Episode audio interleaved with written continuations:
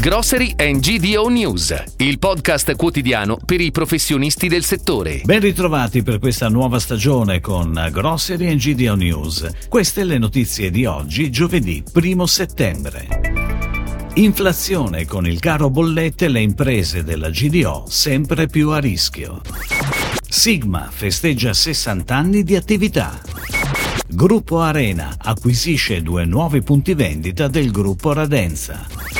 Nocciole, raccolta a macchia di leopardo, colpa della siccità. Eurostat aumenta la produzione della birra nell'Unione Europea. I dati diffusi da Istat relativi ai prezzi al consumo di agosto evidenziano un'ulteriore accelerazione dell'inflazione. Il carrello della spesa mostra una crescita del 9,7%.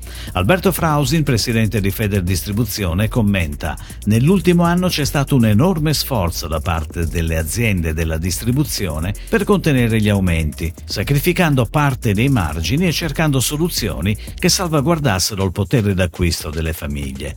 Riteniamo che il governo debba tenere conto di questo ruolo per il bene di tutto il Paese. Ieri, alle 12, per protesta, le aziende hanno abbassato per 15 minuti l'illuminazione all'interno dei punti vendita.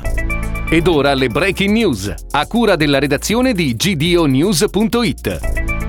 Sigma è stata fondata a Bologna 60 anni fa come Società Italiana Gruppi Mercantili Associati, uno dei primi retailer del nostro paese a dotarsi di un assortimento di marca commerciale propria.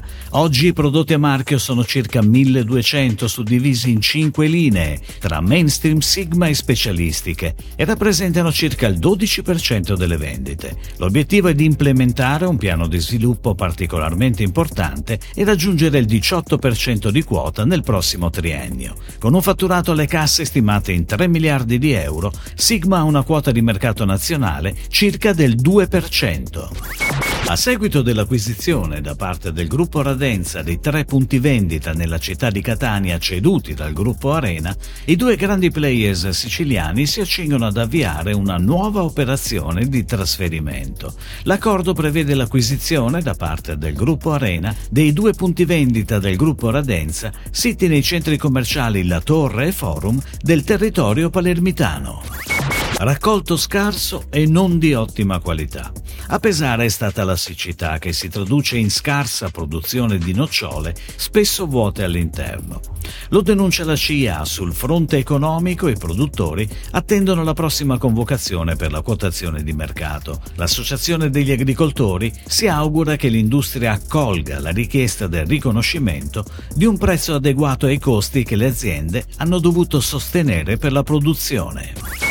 Nel 2021 gli Stati membri dell'Unione Europea hanno prodotto complessivamente 33,1 miliardi di litri di birra contenente alcol e quasi 1,7 miliardi di litri di birra che contenevano meno dello 0,5% di alcol o non avevano alcuna gradazione alcolica.